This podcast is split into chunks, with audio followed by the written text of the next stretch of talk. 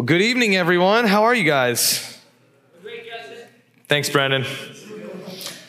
Glad Brandon's doing good. The rest of you, hope you're okay. Glad you're at least here. Man, good evening. Man, I just want to stay in the spirit, the heart that we've had. Thanks, Siri. She's talking to me. Well, let's jump straight in. Okay. Stop, Siri. I don't how do you, I don't even know how to turn it off. I'm so boomer. Okay. I have a prop. I have a prop over here. Any of you guys watch the Astros game earlier today? Is it still going? I don't know if it's... We won. Let's go, baby. So I'm not a huge baseball fan, but growing up, my brother and I played baseball, and so we liked to play around the house together. Well, one day we were visiting my grandma, and as we were visiting my grandma, we're playing wiffle ball out in front of her house. So we have a wiffle ball, but the only thing that she had was it had to be like a solid steel bat. You know what I mean? Like the old school, like you pick it up, not like hollow in them. It's like 40 pounds, and you're like, as a kid, I don't even know how I'm going to swing this thing. But so we're playing baseball and my cousin is pitching and I'm hitting and my brother is the catcher behind me. And, I get a few strikes, okay? I'm not very good at baseball, so I have two strikes, and so in my head, I'm like, man, I gotta crush this last pitch. So my cousin pitches it, and I swing as hard as I possibly can and crush the wiffle ball, but as I came around, I let go of the bat and hit my brother right in the head. And if you've ever been hit in the head or fallen and hit your head, it bleeds like crazy. And so immediately my brother's head is just gushing in blood. And I'm like 10 years old at this time, okay? And so there's all of this blood and I'm like, oh my gosh, I just killed my brother. What's happening? And so I'm like, we gotta get inside. So I pick him up and we run inside and I am terrified. I'm literally, I've never seen this much blood in my life. I am so scared. I have no idea what is going on. Life is chaos. I'm thinking I'm running in. We need to get him to the hospital. Someone's got to get an ambulance. He's going to bleed out. Somebody save him. CPR, I don't know, but do something for my brother, okay? Chaos, just utter chaos. And today, we're going to read a story where Jesus steps into a scene of absolute chaos. Just absolute and utter chaos, just like that. He had just been up on a mountain praying with his disciples, and he comes down the mountain and walks into this chaotic scene that we're going to read today. So we're going to read out of Mark chapter 9, starting in verse 14. If you guys have your Bibles, open up. If you got a digital Bible, welcome to 2023. That's totally acceptable. You're good. Okay, Mark 9, 14 through 28 says this. And when they came to the disciples, they saw a great crowd around them and scribes arguing with them. And immediately all the crowd, when they saw him, were greatly amazed and ran up to him and greeted him and he asked them, "What are you arguing about with them?" And someone from the crowd answered him, "Teacher, I brought my son to you, for he has a spirit that makes him mute. And whenever it seizes him, it throws him down, and he foams and grinds his teeth and becomes rigid. So I asked your disciples to cast it out, and they were not able." And he answered them, this is Jesus, "O faithless generation, how long am I to be with you? How long am I to bear with you? Bring him to me." And they brought the boy to him, and when the spirit saw him, immediately it convulsed the boy, and he fell on the ground and rolled about, foaming at the mouth. And Jesus asked the father, "How long has this been happening to him?" And he said, "From childhood. And it has often cast him into fire and into water to destroy him. But if you can do anything, have compassion on us and help us." And Jesus said to him, "If you can, all things are possible for one who believes." Immediately, the father of the child cried out and said, "I believe, help my unbelief." And when Jesus saw that a crowd came running together, he rebuked the unclean spirit, saying to it, "You mute and deaf spirit, I command you, come out of him and never enter him again." And after crying out and convulsing him terribly, it came out, and the boy was like a corpse, so that most of them said, "He's dead." But Jesus took him by the hand and lifted him up, and he arose. And when he had entered the house, his disciples asked him privately, "Why could we not cast it out?" And he said to them, "This kind cannot be driven out by anything but prayer." Let's pray. Lord, go before me tonight. Go before us tonight, Lord. We need you. Lord, we are desperate to hear your voice. We're desperate to see your face. And so, Lord, I pray that as we dig into your word, that, God, we would see you clearly. And that, God, we know that whenever that happens, we can't help but fall more in love with you and want to spend more time with you. And so, Lord, I just pray that we would just see you for who you are today. And that, God, you would draw us in. Lord, we believe you for it. In Jesus' name, amen. So Jesus shows up in this super chaotic situation. And there's a bunch of these scribes, and they're arguing with his disciples. So they're in some argument, and the Pharisees, the Sadducees, the scribes, they are always trying to bait Jesus, right? Like, they're always looking for an opportunity to get Jesus to answer a question where they're like, "Ha, got him." Well, Jesus is walking down this mountain, and they're like, "Here's another opportunity." And so they're like in it with these guys, trying to rile something up. And Jesus is like, "What is going on right now?" And this dad steps up and he's like, "Hey, my son is sick and he needs help. And I brought him to your disciples and they couldn't heal him," right? Think about this. These guys have been with Jesus for 3 years. They've spent a ton of time with him. And when you were a disciple of someone in the Old Testament, you were not simply like learning what they know. Does that make sense? Like, now you can go to college and your professor is teaching you something that they want you to know. But in biblical times, when you took on the role of a disciple under a rabbi, you didn't want to just do what they did or know what they know. You wanted to be who they are. Like, everything they do, you wanted to embody who they were. You wanted their teaching. You wanted their lifestyle. You wanted their legacy. You wanted their influence. And so these guys have been following Jesus, and as disciples, they were supposed to be his legacy. They are supposed to be his legacy. And so this dad comes up and is like, "Hey, can you heal my boy? You're supposed to be Jesus's guys, right? Like, you're his legacy." And they can't heal him. And so, can you imagine the emotions that this dad is feeling? Like, man, these are Jesus's guys. Terror, fear, worry, hopelessness. All these things this dad is feeling. His son's hurting, so he brings him to Jesus' disciples, the guys who learn from this amazing teacher who heals, and now they can't heal. And honestly, these guys were supposed to be able to help, right? Jesus had already sent them out. We're in Mark chapter 9. In Mark chapter 6, Jesus sent them out to heal. In Mark 6:13, we can read, it says, "And they cast out many demons and anointed with oil many who were sick and healed them." So it's not like this is uncommon, like, which I'm sure just adds another layer of hopelessness onto this dad. That's where he's at. No matter what the disciples did, his son was still hurting. Here's the deal. Maybe that's where you're at tonight. Maybe you feel like you have been crying out to the Lord. Maybe you feel like you have just been waiting and waiting and waiting for your breakthrough. You feel like you've called on God and it doesn't seem like anything's changing. You can't even count the number of times you've prayed and it seems like your prayers just hit the ceiling. You've prayed forever for that sin that just seems to be gripping you so deeply to just be released so you can have freedom, and it doesn't seem to get any better.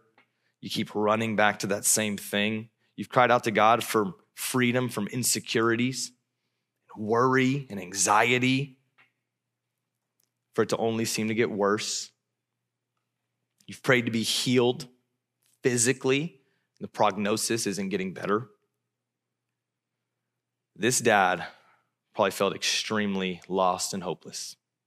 And then just in the nick of time, Jesus comes down the mountain, right? Here's the thing. Jesus sees you. Jesus knows. He knows every single hurt that you hold on to. He knows everyone who's harmed you. He holds every tear you've ever cried in his hand. He's not oblivious to what you're going through. He knows. And here's the deal. He'll show up right when you need him to. I'm sure these disciples are like, where's our rabbi right now? The crowd is getting angry. People are like, why can't these guys heal? Aren't you supposed to be Jesus's dudes? And all of a sudden they can't do this?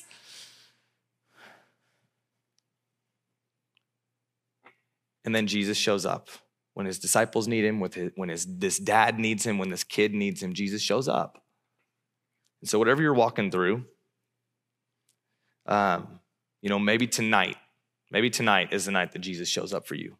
Maybe tonight is that moment when your hope is restored, when you step into a new level of freedom, when your purpose is realized. Maybe tonight is that night. Let's pick up in verse 20. Verse 20 says this.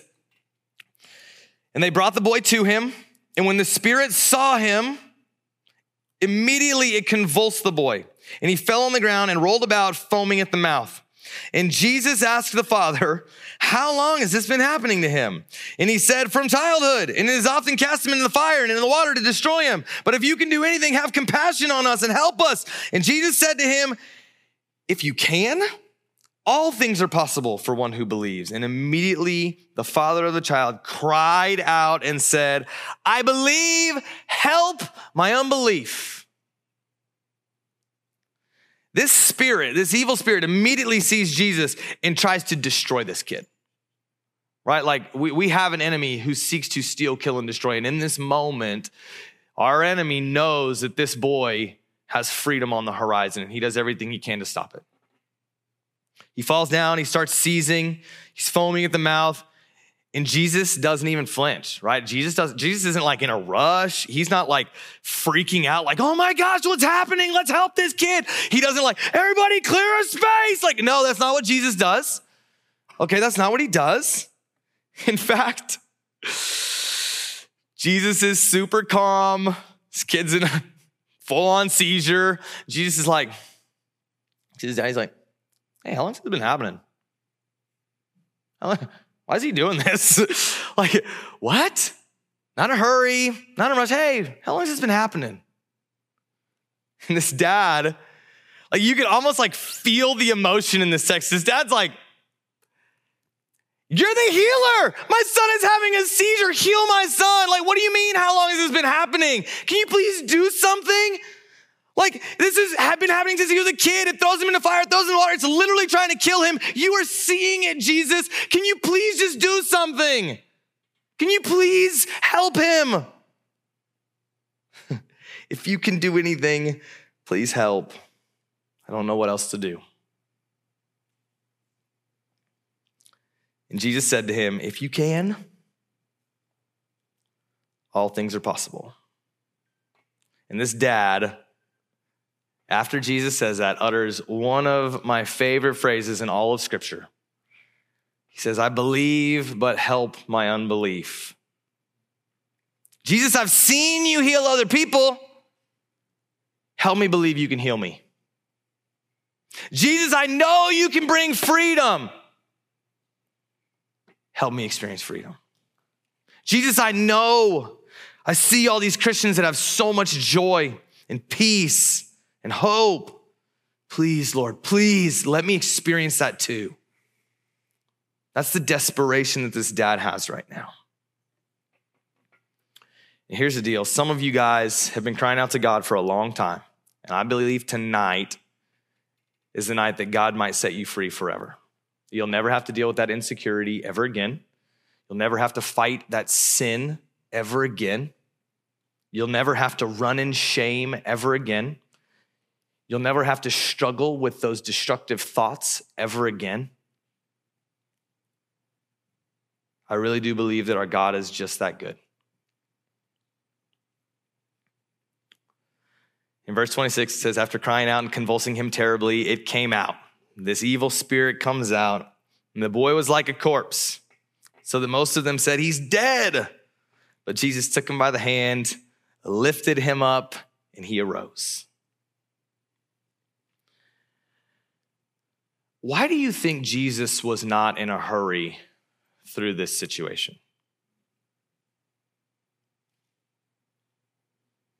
Let me go back to my baseball story. So we're out playing wiffle ball. I swing. I knock off my brother's head. But everything is just chaos. There's blood everywhere. I don't know what to do. I'm like, man, I killed my brother. My parents are going to hate me. Like, I don't know what's happening. God, what are you doing? And I'm running around just frantic. I'm so confused. Well, something really interesting about the situation was when I ran inside, the first person to meet me was my dad. And while I felt like the world was falling apart and I didn't know what was happening to my brother, if he was going to be okay, what was going on, my dad was completely calm. Completely calm. And I remember after the entire experience talking with him, being like, Dad, how in the world were you so calm?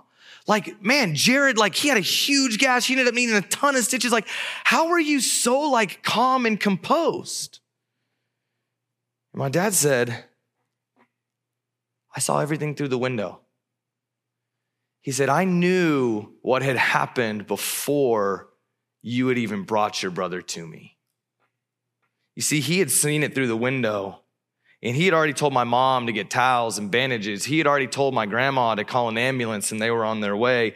He had a plan that was already in motion when I was still filled with fear and anxiety in the middle of the chaos. Here's the deal. I don't care how hopeless you feel, how alone you feel, how lost you feel. God knows everything that is going on. And I really believe that Jesus was not in a hurry because he knew what was going on. Jesus had a plan. He already knew the end of the story. Jesus knew that he was going to be able to heal this boy. Jesus knew that he was in control of all things. Jesus knew that he has power over Satan. He is in control. And not only that, Jesus had a plan that was in motion before this event ever even happened, before this dad ever even brought his kid to Jesus saying, Jesus, I need your help. I'm hopeless. Jesus knew that this dad was going to come, and Jesus had a plan, and Jesus knew his son was going to be healed. So while this dad was filled with chaos and everything else around him was swirling out of control, Jesus had a plan. And God has a plan for you. He knows everything that you are going through. He sees the hurt that you feel. He knows. He knew it was already going to happen before it ever happened to you. And he's ready to scoop you up in his arms when you run to him and fill you with his hope. He has a plan. He has a purpose that is already in motion, and there is literally nothing that the enemy can do to stop it.